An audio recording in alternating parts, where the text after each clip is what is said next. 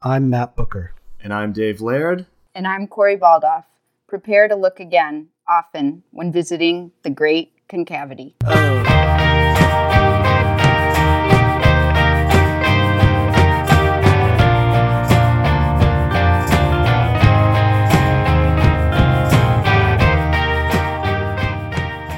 So, welcome everybody to the fourth episode of The Great Concavity. As you heard, we have a guest this week, Corrie Baldauf. Corrie, who are you? Tell our listeners a bit about yourself and your background and what you do. Let's see. All right. Uh, I think of myself first as an artist. I'm also a teacher and a new uh, Wallace amateur, I'll call it. well, welcome to the welcome to the fold.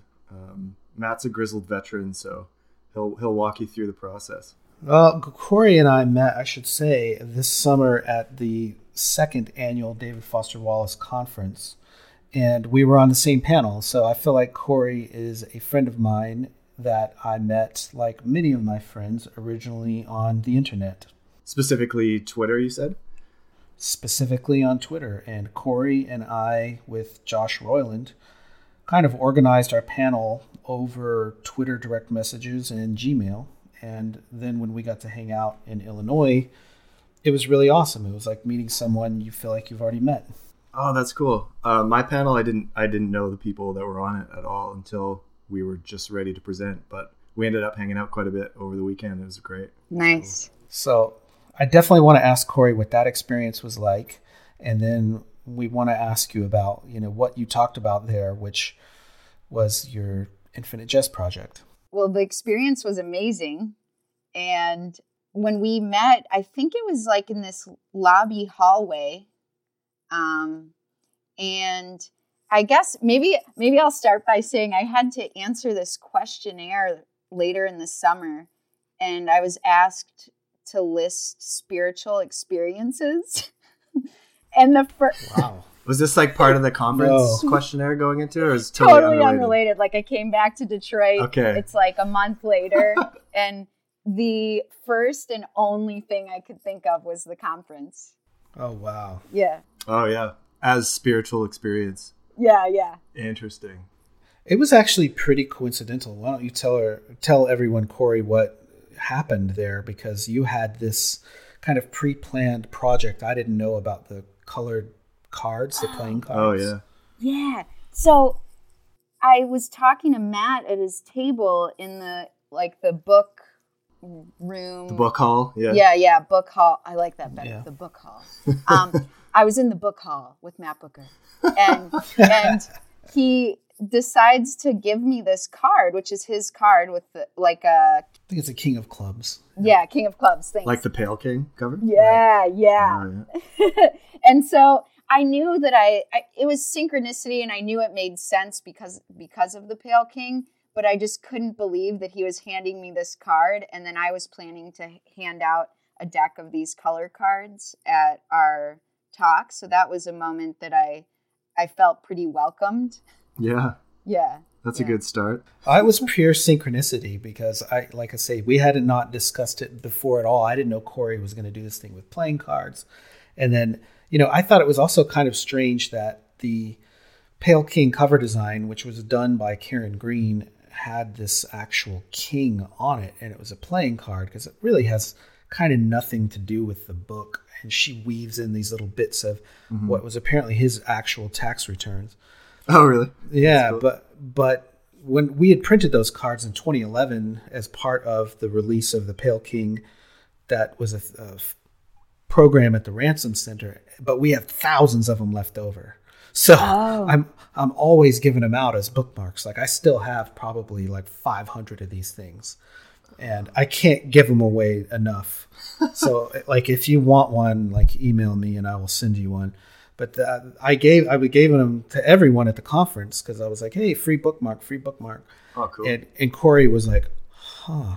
Don't say. yeah, yeah. I'm like, what's the deeper meaning here? so so Corrie, in your talk, you talked a lot about community, and then you gave out these cards, and they were all like each card had a different color. Is that correct? Yes. They were, so I was curious to see if people would just take one card from the top or the bottom, or if they would select a color. Um, and when I got the cards back, people had left all the pinks and all the yellows, um, but everything else was taken greens, blues, purples. And my hope was that people would photograph the cards in their home environment, so something that would link our experience in normal Illinois back to where everyone stays. Mm-hmm. Yeah, uh, how many how many people did you get doing that, Corrie? I I sent I tweeted a, a picture of mine in my living room with my bookshelf in the background, some Wallace paraphernalia on the table. Yeah, Dave, I remember yours and Matt, I think you told me about yours. I'm trying to think if I ever actually saw it. Yeah, I don't remember where I did, but I, I keep it in my office on my wall, so I have it there to look at. Totally. And then I want to say maybe at least 10 people sent me photos, which cool. was pretty great. I, I wasn't sure that, that anyone would, but uh, people followed through, so that was nice. That's awesome. So Corrie, you did you did a, a color project with the book Infinite Jest, and so for people who may not have seen that online, uh, there's been tons of amazing pictures. Uh, if you just Google Infinite Jest color, you're you're to see it on Google Image right away. Um, but tell us a bit about the background to that project, what maybe inspired it, what your talk was about at the conference, and how you sort of uh, presented that to the community.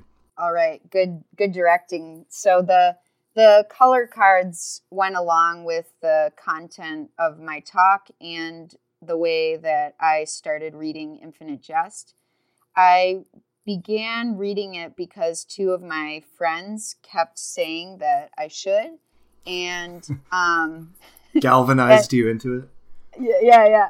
and they're both super well read, and it's like if either of them, uh, one woman, her name's Amanda Thatch, and then another woman, uh, Rosie Sharp, they're so well read that like if they're telling me to read something it, you know, it's I, am preventing myself from reading terrible things by reading their suggestions. So, so I thought I should read the book, but I couldn't get into it, and so I set it to the side and read Blind Assassin by Margaret Atwood. Mm-hmm. Um, and in the book, there are so many references to color that it made me think back to Infinite Jest, and I thought, wait a minute, Wallace used so many references to color like just in the first 75 pages or so mm. and what if i try keeping track of every reference to color as a way to keep me focused mm. and so that's how i started using these color tabs i finished margaret atwood's book went back to infinite jest and i would always have this book of color tabs with me and as a color was referenced i would put a small tab in the margins. Um, there's over 2,400 references to color in Infinite Jest. Hmm. So by the end, uh, the whole side of the book was just covered with these flags. Wow. And uh, I think it was probably maybe around page 250 or so that I realized I didn't need to use the tabs, but it had turned into an obsession or an art project. Yeah. And so I continued uh, using them. Then I read the book again, mm-hmm. and now I'm reading it for the third time. So oh, wow. You've I'm surpassed tr- me. well, I'm trying to make this like compulsive stack. yeah. Yeah. So you've have you added tabs to three copies of Infinite Jest? Is that? Yeah. That's so, I think what was at the conference, right? So the, I had two at the conference. Two the, conference. Those right now are in an exhibition, which is I was super excited about that. And then I have the third book here w- that uh, I'm like at in the 400s right now. Mm-hmm. So are you manually repeating the process each time you read it, or are you just like for the second one? Did you just add all the same tabs that you found in the first reading? It's so wild. That's that comes up a lot yeah. I'm rereading it. So it's this ritual that it's like it would be impossible for me to just sit there and mechanically put in the tabs like look okay somewhere halfway down the page there's a blue reference do that right. i so i'm actually rereading it and i think um I think it's teaching me a lot about writing. Uh, I take different types of notes each time I read it.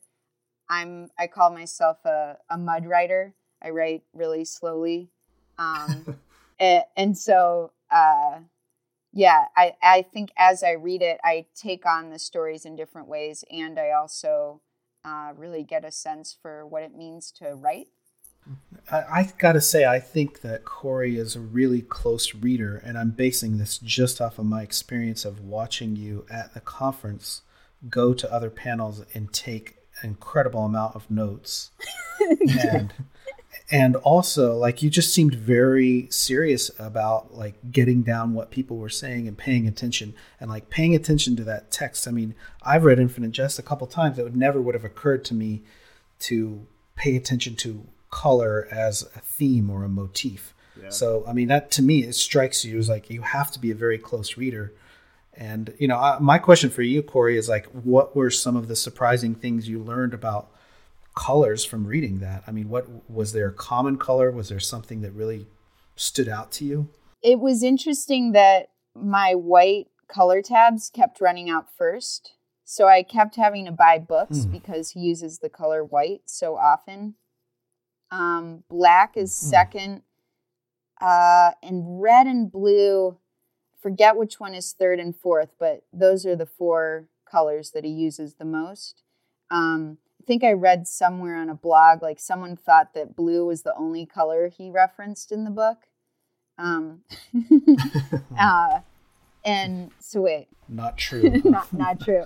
Um, I I have a little excerpt here um, where what I started doing is I was recording um, the color and the subject that the color is describing. Would you guys mind if I just read a little excerpt? Please. Yeah, go for it. All right. So this is starting on page 651. His swollen black eyes and REM's non sequiturs. Black sail, black sail, green says, yellow Vespa. The PM was moving fast from a chilly noon cloud cover into blue autumn glory. Fuchsia ski cap, green windscreens, black as ink, green sedan, gray and red, so bright, their colors. Sometimes it's hard to believe the sun's the same sun over all different parts of the planet. The color, yellow ball. Oh, that's great. I remember that line about the sun, but I didn't remem- remember a lot of those other colors just fast and furious like that. Yeah, that just shotgun blast. yeah, it's crazy. Like I I actually wanted to print it out because I was keeping track of these uh, nouns and colors in an email. And I think it takes like a whole ream of paper to print it. to print the email? Oh yeah, yeah. Um, which wow. is great because someone read about my project and they just like, ah, they got so pissed that I was recording the colors and they're like, why? like, this why are you doing that what about all the curves like what about all the reference to parabolas and, and which uh. makes me think they need to reference those things because that would be amazing um, but it's just crazy how it becomes this extremely long poem that actually reminds me of a project that is on twitter and you guys are going to have to help me with the name because i'm drawing a blank but she's um, erasing out parts of the text and leaving a poem. Oh yeah, er- erasing infinite. Jenni yeah. Baker. Yeah, yeah, yeah. Um, so in a way, there's some relationship. Like I, I sometimes fantasize about us doing a show together. I've ne- I've never told her that, but. well, she was at the first conference actually. Oh, really? Yeah, Jenni. She's she's a really interesting person, and she was at the first David Foster Wallace conference talking about that project as well. So, oh, neat. And she does a, a thing called the Found Poetry Review, and that's kind of like what you're describing, like this long list of colors. You describing it as a very long poem. That's like a found poem. So that's right up her alley. And so I totally submitted some found poems. like, yeah. yeah. and then she tweeted something that I was like, I hope she's not referencing me directly. Referring to my. But but she was like ranting about the things she was getting and saying like, I'm just getting these long lists. and I'm like, oh, oops. so I, I haven't won her over yet.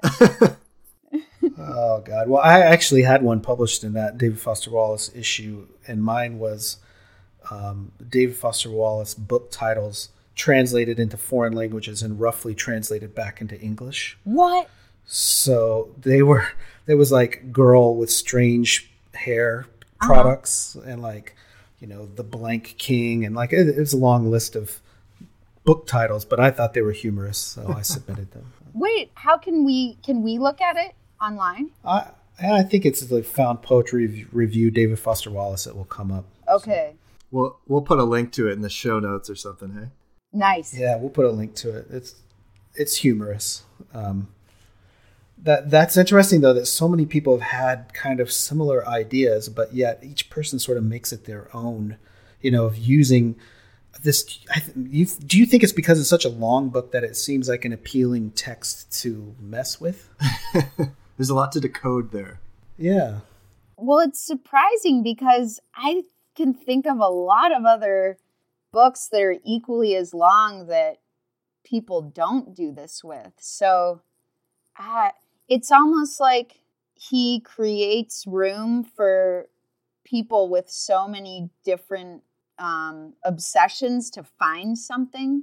Hmm. Uh, I, I don't know if it's the length of it or that there's so many threads you can follow. Like you can pick up on one thread and follow it through, and it's like endlessly satiating because one, you know, once you see that he references curves once, then you can pick it up again and again. It's like this moment where you're like, yeah, he gets me. Like he's talking about curves again. So into curves. Yeah. well, when I first read it, I was really into the moons. And, the, you know, I thought the little circles that were at the beginning of chapter heads were like moons yeah. And so I was like religiously tracking anything related to the moon and even the cover of the book with the sky. You know, you, sometimes you can see the moon in the daylight. And I was yeah. really tracking this moon stuff. And then somewhere around like 2001, I got uh, a, a PDF of the book. And I could just search through it and be like, moon, moon, moon, moon, moon, moon. Ah. Oh, oh, oh yeah. And then I was like, man, it's not as interesting. Like it was actually really hard work to do what you're doing, which is like just reading it by hand, with like with a pencil. Yeah. I mean, it took me months to just track down all these moons. And then, like, I had a PDF and it was like, man, fun's over. yeah, like you see some kind of rhythm, but you're not having that moment of seeking or searching. Right. And the payoff of finding something yourself and getting right. that kind of like immediate endorphin rush. Yeah. I found, an- I found another one. Yeah. and then I did the same thing with masks. Like I'm just like, okay, I can take any theme now and just you know look for keywords and search terms and stuff. And it was like that's a different sort of.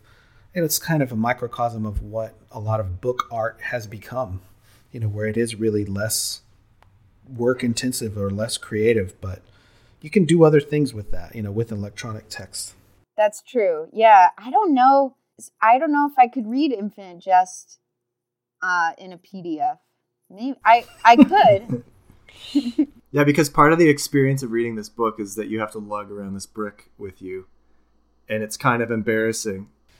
Well, but you don't. I mean, you do, and I think Wallace would definitely say you do, right? But I mean, my friend Chris, he read it on his phone. Yeah. And I definitely know people who have read it on Kindle and on iPad. Yeah, I read it on iPad my second time reading it because I was doing thesis research, so I was highlighting stuff and using the search functionality is helpful in there. Uh, but the first time I read it, I read the, the physical copy, and it's a, yeah, it was a very different experience. Didn't someone even bring up at the conference that the book is often compared to being Wallace's body? Have you guys Whoa. heard about this? Mm, that's kind of morbid. Yeah. I didn't hear. Yeah, that. like and then but that's that's really intriguing. Keep going. and then you're like, so you're like holding him and like leafing through him and like scanning the pages of him you know like yeah um his brain his brain would be the closest analog i could think of you know that you like you're carrying around part of his mind with you which i feel like for me reading wallace's writing you get a glimpse into his psyche more than with other authors that i've read or more more so with any other author that i've read i feel like by the end of infinite jest i kind of know this writer a little bit personally, which is kind of a strange phenomenon. Mm-hmm. For sure. See, I thought I thought you were going the direction of like, well, it's supposed to be a tennis match because you know the end notes are in the back and you're going back and forth, and it's backing. And I've definitely heard that from going back, you know, 15 years. But carrying around his body, I don't really buy. It. I mean, that to me, that maybe I'm just not. Maybe I'm not enough of an academic, but to me, that's like, no. I guess I guess it depends how sexy you want reading to be, maybe. Uh, I I don't even know about that. I'm kidding. I'm kidding. uh, the context that it was brought up in the question and answer during our talk, it's it seemed like it was definitely um, making like a very intimate, almost sexual reference, like the the process of holding the book. But I I don't know. I have to think that maybe I took a note about who said it. Um, well, I'm sure you did. I'm sure you did. you you should name names, Corrie. She could. If only I could remember. so in those days since the conference though, and I January of this year you had a profile of your project in hyperallergic, which was awesome. Oh man. And then yeah. and then in the year in the months since then, the the book itself, your your copy of Infinite Jest has been used on the cover of Clare Hayes Brady's book on David Foster Wallace. Can can you tell us about mm-hmm. those two experiences of hyperallergic and the book cover? Oh, sure. Um, I was pretty excited that the hyperallergic uh, article happened, and it was fun talking with um, Sarah Rose Sharp about the project. And that was actually one way that I started getting to know more people on Twitter. Um, people would read the article and then react to it and so it was this like hyper speed um, introduction system uh, that I felt um, really appreciative of to just just to get to hear so many people's um, reactions or closeness to the book and even their criticism. I think pointed out how adamant people are about their opinions of, of the book. Mm. And it got me really thinking about what what I was doing with the project, like how much of it can be called an art project and how much of it was a, a focusing device, and then how much of it turned into something that could be considered compulsive or something that distracts me from being part of the world. um, like in a form of escapism or something. Yeah, yeah. exactly. Yeah, yeah. But you, I mean, that gave you a big audience. Like you got a lot of reaction to that because it was shared pretty widely. Yeah, I think that's something that is crazy to me. I, I get it, but I I didn't understand that um, linking to a book would link me to so many people. Like I sort of thought of the book as something like my life's crazy. I just need to hide in my room with my space heater and read this book. um, and really, I it became a very social thing. Um, so that still baffles me. I, I can't fully understand it, but I guess I guess what I could say is that when you realize you're having a rough time and you actively do something to calm yourself down, which is what I was doing, uh, you might actually find an answer or um, more life. So I think that that would be what started the conversations. I don't know if I don't know if I'm being clear, but does that make sense? So like something very solitary turned into something very communal. Is that is that kind of what your experience was? Yeah. Yeah. Well, you know, it's funny you say that because I have this experience where I was corresponding with someone I met online and we were talking about Wallace's belief in literature makes you feel less alone. And I say, you know, I kind of don't agree with that, or I've never felt that way, and that I've felt like, what if I'm alone and I'm reading a book?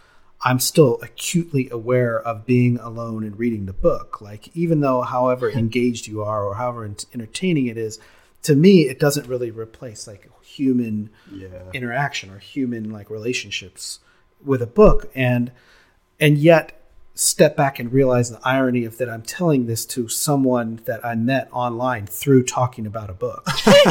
so, yeah. So actually, I'm agreeing with what you're saying. Like here, we are like talking, and we met really through literature. So in a way, like it wasn't the story itself that made me feel less alone. Mm. Although Wasn't the imaginative access to other selves. it actually just ended up pushing me further into a sense of community with people who had had similar experiences, which is maybe you know maybe I was just too daft to even get the original point, but. I, I think it's really interesting because Corrie, that was kind of the point of your talk at the conference was a lot about literary community and Twitter. Yeah, and I and I actually think I I'm I sort of feel like uh I got this secret backstage pass because um I'm uh, going back to the idea of feeling like an amateur when I went to the conference, I thought like, wow, I am I am so underprepared to be here. Like, how is this going to go? And and at what point are people going to like get test me? You know, and and it really wasn't like that at, at all. And so, um, I think, yeah, I think part of it might also be the people that read his writing. Um, there's something that it is more welcoming i think than when i when i think of both the what i know of the world of writers and what i know of the world of artists there can be like an exclusive quality Hmm.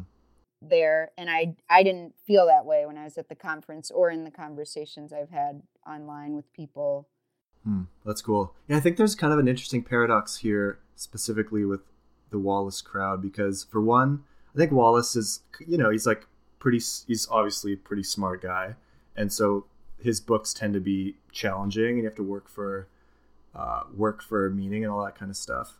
Um, and so, in that sense, you could see there being like a, a snobbishness sort of associated with it. With it, you know, that like only Mhm. these certain people can read this book and be smart enough or whatever to get it. Um, but then also, like so much of what Wallace talks about in interviews is about empathy and with about uh, authenticity and, and being a genuine empathic person. And so when you kind of blend those two things together with the Wallace community, you get you get a smart crowd, but you also get a crowd that's understanding and and probably not too judgmental. And that and that's sort of what I experienced too. Also feel like going there to this conference and feeling like an amateur. You know, it was my first conference presentation ever and the only the second conference I'd ever attended, and I was just pretty petrified, you know, to deliver this thing. was there a point where you realized oh no i'm, I'm gonna be okay here Uh, I think it helps for me that uh, I'd gone to the conference in September of 2014 in Paris and met a few people there that also were at this conference. So right when I walked in, Mike Miley and Dave Hering were there, and so immediately it was like people that I know and have hung out with, and so that was really reassuring. And then they showed up to my talk, and then it was like, okay, I think I'll, I think I can do this. oh man that's so great and and uh they're they both were very welcoming to me as well and Yeah. mike actually right after uh matt gave me the pale king card mike comes up to me and like freely offers up like oh hey you know one of my students she diagrams all her sentences in rainbow colors and everyone was making fun of her and so i told her about your project and i was like oh I, oh thanks for telling me that i'm gonna be okay oh, that's cool. yeah yeah That's awesome. The other thing I wanted to talk to you about, um, and this is kind of a transition, but talking about next February is also the 20th anniversary of Infinite Jest, and they're having a contest Mhm. to redesign the cover of Infinite Jest. And Corrie and I have talked about this somewhat, but you submitted a design for that contest. Can you talk a little bit about uh, what you submitted and why? I still don't know if the contest is really over or not. Uh, they haven't really been good about announcing anything, but yeah. there's a chance you could still win it. You could still win it, Corrie. So talk to us. Talk to us about what what you were thinking there. Um, so I'll start by referencing um, there's this designer, Bruce Mau, and he has an incomplete manifesto for growth. And it's just this crazy list of stuff, like kind of his own rules to live by when he's designing. and one of them is like do not apply to contests just don't apply to competitions. and so this competition like i don't we still don't know if it's real um i i there there was a call that you could submit an entry for a cover design for the 20th anniversary edition but when you read the rules it's basically outlining every way that this might not come true It's like an onion article or something. yeah, yeah, it is. It totally like if you like onion articles, you would like this list of rules. I think I saved it if it's not still up. Like Matt, I think at one point you posted that the rules were down. Well, they took it off the David Foster Wallace Books.com website, but you can still get it on ij20.tumblr.com. Maybe Chris Ayres just just trolled everybody so he could get all this rad mm. art together around Infinite Jest to sort of No, like no, no, no, no. Little, Little Brown tweeted it out. I mean, it was it was an official thing, Yeah, but it was so obviously written by lawyers, right? I mean, it's just legalese after page after page of legalese. Well, and what it makes me think of is I think didn't one of the editions, maybe the first one, they sent out these amazing postcards that I've been searching for. oh yeah. Uh, maybe you guys know about them. It totally reminds me of that. You know, like this, like Marketing campaign for yeah, yeah, like that. It's some some. It's a way to allure us all into buying more copies. I don't know. Um, but my my cover design, I started thinking about it as a way to continue conversations with people I met at the conference, and to try to sum up. I'm really interested in um, signifiers or symbols. How do you bring together symbols in a way that represents either what's happening in the book or what's happening in your environment? And so I kept thinking about a flag and how a flag could be bars on a window, you know, like how there'll be that cage on certain Mhm. windows. Vertical um, bars. Yeah, yeah, vertical bars. And So you flip the US flag to be vertical. Yeah, yeah. Um and and I'm really curious to see what the what the cover will be, but I uh, adjacent to the idea of a cover, I'm also trying to figure out if there's a way that I could publish the Infinite Jest project so to have the um, color tabs like mass produced. So I'm I'm like thinking of the scene in End of the Tour where um, they go into the guest bedroom and they're trying to like set up the room to sleep in, but there's like these stacks of books Yeah. everywhere. Just all the Yeah. copies, yeah. So I haven't I haven't written a letter yet, but I, I'd like to try to figure out if there would be a way to publish the project.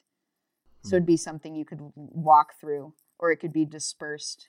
It'd be funny if it'd be funny if you submitted the picture of the color tabs of Infinite Jest as the cover for the new Infinite Jest, like in the contest. Yeah. Oh, that would be cool. It'd be like this weird meta thing, like still has the same original cover, but then all these tabs. That would be great. Man, where were you a couple months ago? Uh, I don't know.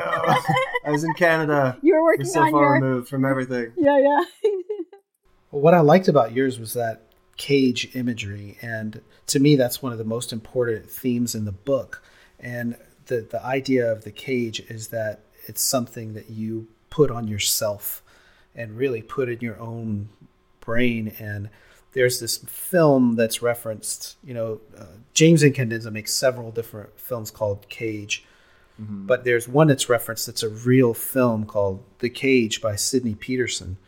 And I found it the other day when I was at my Infinite Jest book club. And one of our book club members, a guy named Patrick, said, Oh, that's on YouTube now. You should go and check it out. So we pulled it up on YouTube and started watching it right there. Mm. And it's really, really bizarre. Like, I cannot express to you how strange this film is for like 1947. Like it makes David Lynch's films seem like a Disney animation or something. It's like the weirdest parts of David Lynch films in black and white in 1947. And I mean, he runs it backwards, but it has actually a lot of similarities to Infinite Jest in it. So I'm surprised there isn't a an academic paper on it already. Hmm. But the the main guy actually has like a cage on his head. So the metaphor is like even less subtle than it is in in Infinite Jest. But that's one reason why I really liked Corrie's design But then this other day on Twitter, I posted this article that it seemed like a designer was posting his like winning design, and I was like, "What the hell is?" It? it seemed like this guy was saying it was a done deal for him, but He was just I liked his design too, but I couldn't tell was that legit or not. You know? his was really smart and a few designers um when they did their design they actually printed out a jacket and like put it on a book um Hmm. and so yeah when you look at that uh description he's he is playing it like this is the cover and it but i think it's on his website and i saw it i actually told um chris about it because i realized that one wasn't on the um on, Oh yeah, is it the VHS cassette? yeah one? yeah yeah. yeah, yeah. Saw that on the listserv. So, and Chris, what did Chris say about it? Uh, he thought he contacted the person who designed it and said, "Oh, could we put that on, uh, you know, in this collection?" And the designer was like, "Yeah, sure," but I think he just said like, "Copy and paste it from my website," or like he didn't. He I don't know that he submitted an actual description to him or an image, so I think that might be why it's not up yet. hmm.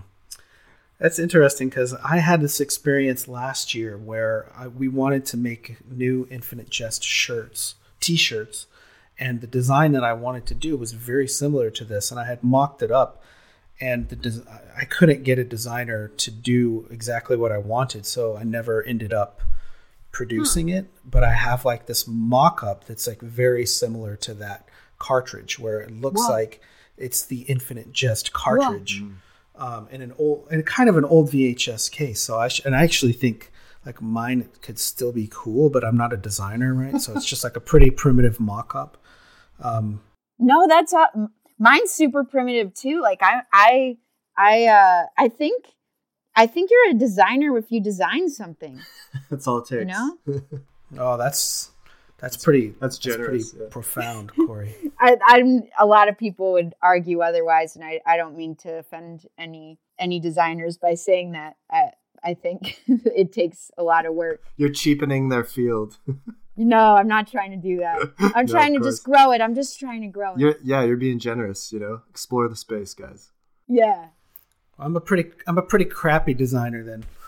Well, the one cri- the one criticism of that um, image that a lot of people had, including me, that mine did have, was that there was no smiley face on it. Smiley face, yeah. Oh. At least if you're gonna make the damn cartridge with the envelope and everything, like put the smiley face on it. Yeah.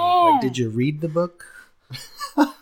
I know he might have missed that part. I I was even trying to figure out if it would be the right handwriting. I was like, I'm not sure if that's the right handwriting. Hmm. So the other thing about the contest is that the rules stated that it would the sole judge of the winner would be the David Foster Wallace Literary Estate, which is solely comprised of two people, a lawyer named Alex Koner and Wallace's widow, Karen Green, who is also a working visual artist and has a really unique sense of style and design, as you can tell from her design from The Pale King or Bow Down, if you've read that book. Yeah. So I was curious to see would she pick something that fits with her esthetic mm-hmm. or something that you know is wildly different than her aesthetic but maybe fits the book better. Hmm. So to me that was I'm very interested still to see what they're going to do with that 20th anniversary edition. Same. Yeah, Mm. totally. Did you guys both read Bow Down? Did you get a chance to check that out? Yes. I have not read it. What'd you think of it, Matt? I mean it's very sad and it's very bleak and it's very depressing. Like I don't know that it's I, I, I didn't find it to be a lot of hopeful like that's not really the point of it. Like it was Yeah, it's a memoir about someone's death. Okay. It's grief but she what's weird is she never names him in it. You know it's just like my husband. Um, but it's clearly about their relationship and his death and her after effects of that. And i mean it's very to me it's it's very well written. Like it got a lot of attention because of how good of a writer that she is and she's able Yeah, to it's fantastic. It's so affecting. There were parts where I just like, it just hit me really hard, and I almost started crying. I mean, th- there's definitely parts of it that I think will be v- memorable for many years to come because she's able to craft so many like really memorable phrases and things. Yeah. So do you guys have to read a book like that at specific times or or um, because it has that intensity or how does that work? Like emotionally, like when am I ready to open this thing? Is that what you mean? Yeah, like in that way or like can you only read it in the morning or the afternoon or the evening? Mm. No, I think I would just read it the normal times that I would normally read. Okay. Wow. There wasn't like a specific uh, I mean, not for me. I mean, I only read, I pretty much only read at night or on the weekends because I have a full time job, a nine to five job, and small kids. So I stay up really late reading, and that can affect your experience of reading Yeah. a book, I think.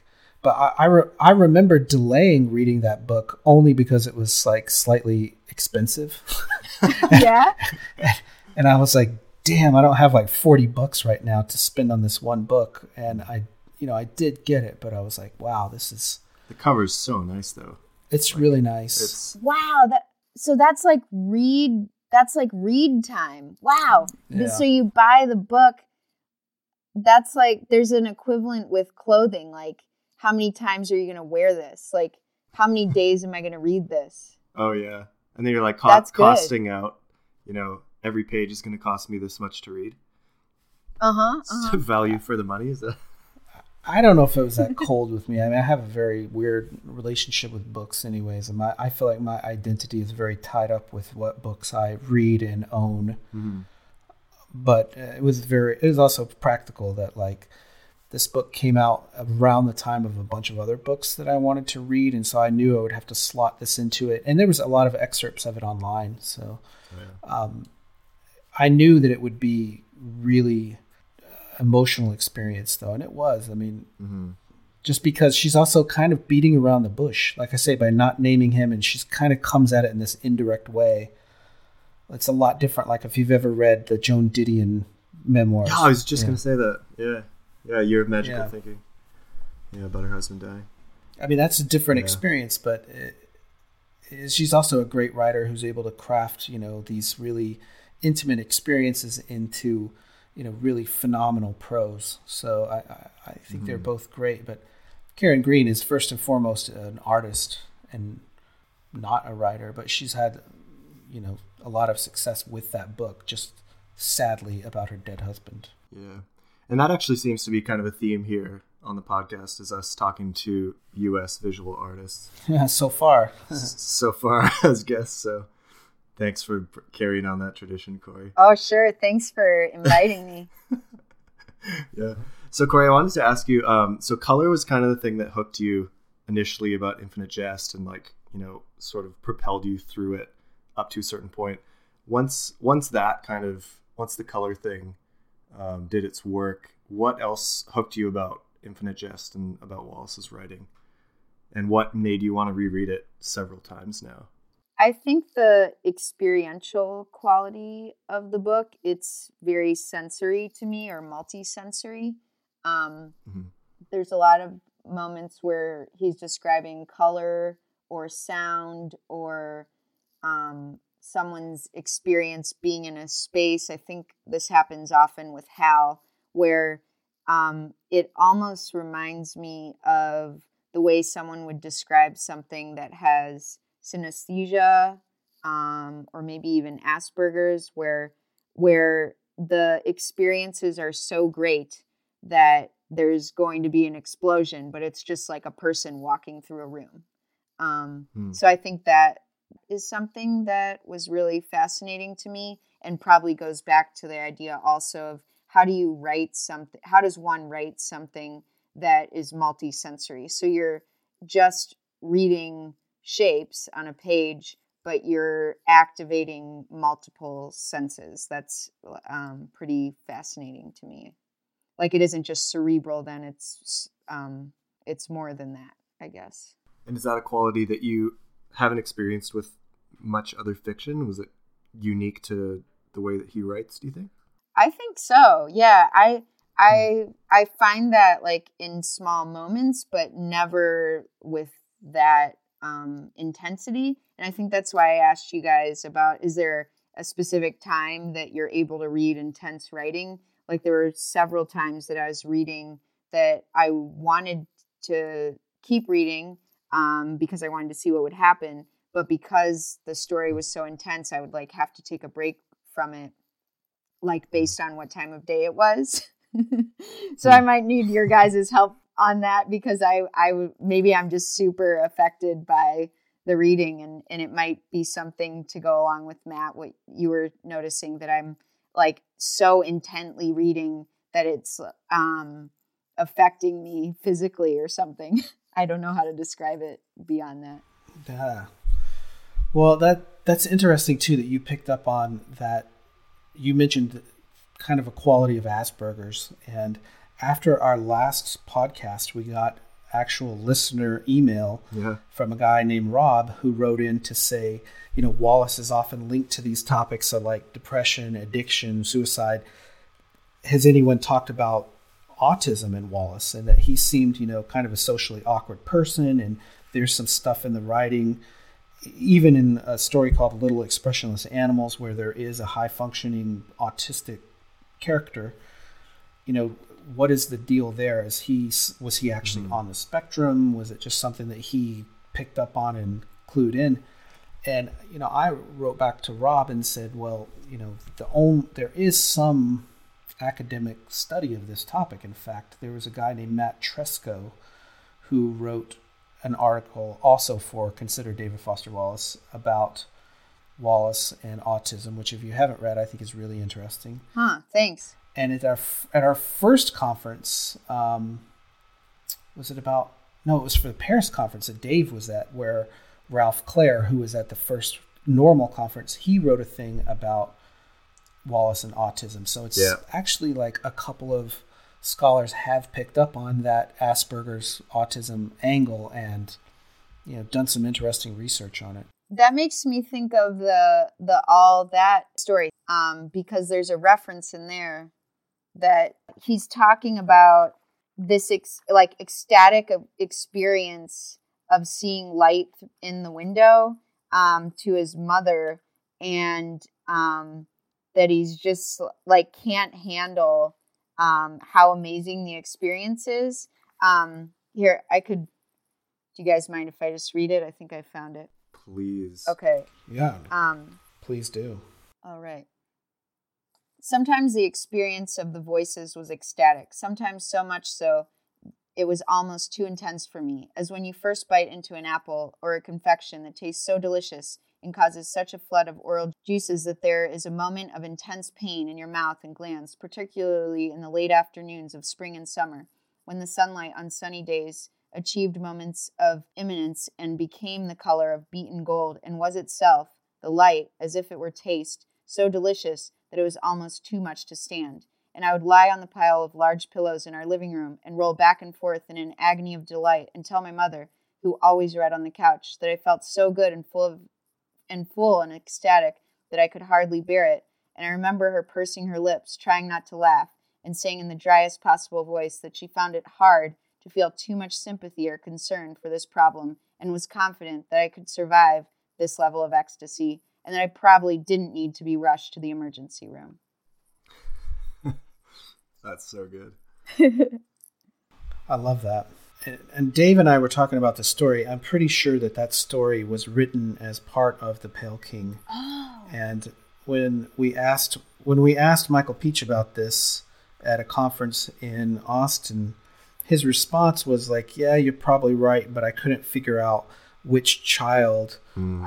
that oh. ad- adult character was linked to." Which to me implies that he did figure out like which all the other children are actual adult characters in the Pale King Whoa. Okay. and you know the pale the pale king has this kind of weird structure and i assume that it has characters when they're grown up in in the irs and then there's a lot of flashbacks to when they're children about kind of what motivates them to join the irs or what turns them into these personalities that would be attracted to working for the irs and he just couldn't figure out where that slotted in and he left it out.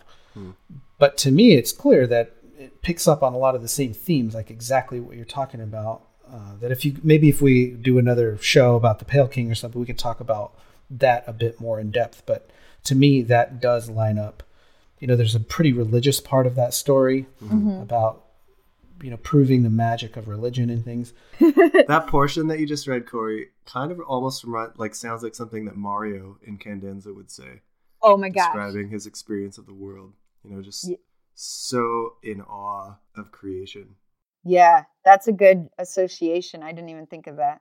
Well, and he's one of the characters described as you know on the spectrum of being that's you true. know Asperger's or autistic or some way yeah, uh, many other things too. I know that Ralph Clare that was part of his talk it was about Mario as well. So yeah, I think you're right. Yeah, it's hard to tell then. Like I, I, I don't like to. I try not to theorize too much about what. I guess. I guess I'm in between. Like, did he, did he learn a lot about autism and factor that into his writing, or was he speaking? You know, is it his voice actually speaking those descriptions? And I guess um, I don't get to know that, but yeah, yeah, I'm not sure about that either. Yeah. So Corrie, color is a is a big part of of what you're interested in in literature. It's also a big part of your own personal art. And one one of the cool things I've been seeing a lot of uh, online is your optimism filter project. Oh yeah. Could you tell us a bit about that? Sure. Um, I think that talking about um, coping I think that's mm-hmm. um, one of my favorite coping mechanisms. Um, I bring these large sheets of colorful plastic different places and um, some of them are like four feet by eight feet so sort of if you think of buying a piece of plywood at home depot um, but instead of it being a piece of plywood it's this see-through um, piece of plastic. So it gets people's attention and they come and ask me, What is this? And my goal is to offer people a new view of a familiar place. Mm-hmm. Um, and what I've found is it creates a way for people to be comfortable to have a conversation. Uh, and not only the people that I'm talking to, but also for myself. Um, there's there'll be moments where I'm passing off this large piece of plastic to someone else and we're standing super close to each other but since there's this like colorful shield between us it's not as awkward so if you think about like when you're having a conversation you know how you'll gauge like someone might step back because you're standing too close or someone might step closer once they want to hear you more um, yeah. and so uh, I'm I'm super fascinated by the way um, that it makes me a lot more comfortable in social situations. Um, and it also um, seems to get people's attention in a way that art that's like meticulously um, time based or, you know, obviously um, has the hand of the artist that that what's different about this is it's it was made in a factory and people feel comfortable holding it um, and interacting with it um, so that that's been like a big surprise part of it because it's you know it's sort of the opposite of the tabs in the book um, where that's all about time but it's similar like i started realizing that each of those tabs could be like one of the optimism filters just at a different scale. Yeah i was just thinking that. It's like you're just taking one project and translating it into a larger different context. Yeah i didn't well, and Corrie brought a small one to the conference. Yeah, yeah. I got to play with it. It was fun. it was fun because I was like, it was about the size of like a pair of sunglasses. So I was like using it very literally as an optimism filter mm-hmm. at the hotel bar. yeah, yeah. And what's great is like, um, you know, if you look at whiskey in a glass, it kind of has a similar look to that amber plastic. Yeah. Yeah. That's cool. So, so Corrie, 2015 is almost over. What are you going to be working on in 2016? Are you going to keep working on the Infinite Jest read that you're you're through, or what? What is your big plans for 2016? I definitely want to continue the third book I'm working on. Um, I've been doing something where every hundred pages I'm having a photographer. His name's P.D. Rierick um, photograph the book. So I'm trying to create this like stop animation of the pages in the book filling. Cool. Oh, that's um, cool. We're running into a little trouble where I don't know if it's going to be possible unless I might have to fill the book with the tabs and then actually take them out to create the animation. Oh God. Um, so Sounds so arduous. I don't know. Yeah, so so that that something will happen with that, and I'll also keep working on the optimism filters. Um, and in doing the cover uh, competition for the Infinite Jest book, um, I really have this urge to design other things, and I'm like you, Matt. I'm not I'm not a trained designer, but I just get ideas, and so um, I'll have to figure out where that goes. That's cool. You're also a college university professor as well, Corrie. Well, right now I'm teaching. I I'm finally tenure track at Eastern Michigan University, Mhm. so I'm in one place um, in Ypsilanti, Michigan. That's about um, like 40 minutes from Detroit. Hey, congrats on that job. Congrats. That's awesome. Yeah, Thanks. That's awesome. I have a lot to learn still, but I, I'm glad that I'm doing it in one place. oh, that's cool. Um, do you ever find opportunity or room to talk about Wallace in your teaching in your classroom? Totally. Like I've I've brought in my project one because I think um, a lot of artists don't realize that reading could be an art form, Hmm. um, or that flagging something. So we talk about you know what what is art or what materials can you use that are outside of something you'd buy at an art supply store. Um, and I also have shown the book just to communicate with students that have trouble concentrating. And instead of just saying, like, oh, yeah, I have that trouble too, it's this visual uh, thing that shows, like, okay, maybe there's there's something that can help you focus. This is what helped me. And so I I haven't had students read excerpts yet, but I've thought that it would be interesting to do projects where excerpts of Wallace's writing would be inspiration for a project, but I'm still figuring that out. Oh, that's cool. How has has the student response been to that? They're they're freaked out at first. They're like, "Wait, what? Wait, what?" And I I passed the book around sort of like I did at the conference and I think it I don't know if anyone said it directly, but I think something triggers in their mind about like what is reading and um, could it be something that's fun and for an art student um, unfortunately a lot of times the idea of reading is thought of as like a distraction from getting to make art Hmm. um, so i think it I, my hope is that it sort of bridges those two and to help people realize like oh maybe reading could actually inspire an idea for a project instead of thinking of it as just a distraction or Hmm. something that requires writing. Um, not in all cases, but Oh, cool. It's a form of research in a way. yeah, Yeah. totally. So, uh, any final thoughts, Corrie or Matt, on Wallace, art, etc.? Uh, it's been great talking with you, Corrie. I've really enjoyed being on the panel with you uh, this year at the conference, and I really look forward to seeing what you do throughout the rest of your career. I just like following your artwork and seeing what you come up with. I never would have come up with the idea that you did with the color tabs. I think that's just an incredible idea. Thanks so much. I I'm really happy that I got to talk with you guys. I I uh, I want to learn more from you, and I and now I have uh, another book on my book list. So, Corrie, where can people find your work? Um, I have a website, CorrieBaldauf.com. I have an Instagram that's optimism underscore filters. Um, and that's just focused on the optimism filters. And then uh, Twitter is where I post excerpts from Infinite Jest and as well as having conversations with you guys. Awesome. Well, Corrie, thank you so much for coming on the sh- on the Great Concavity. It's been super fun talking to you and hearing about your your artistic approach to reading Infinite Jest. It's been really inspiring.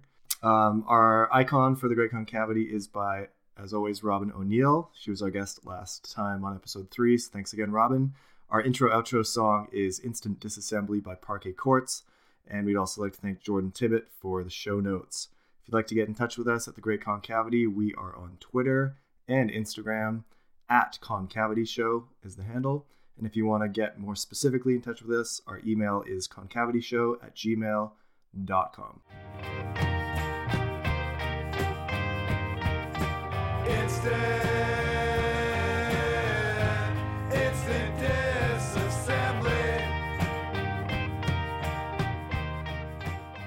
Here we go. Oh, I see the shapes. Okay, I'm in. I'm recording.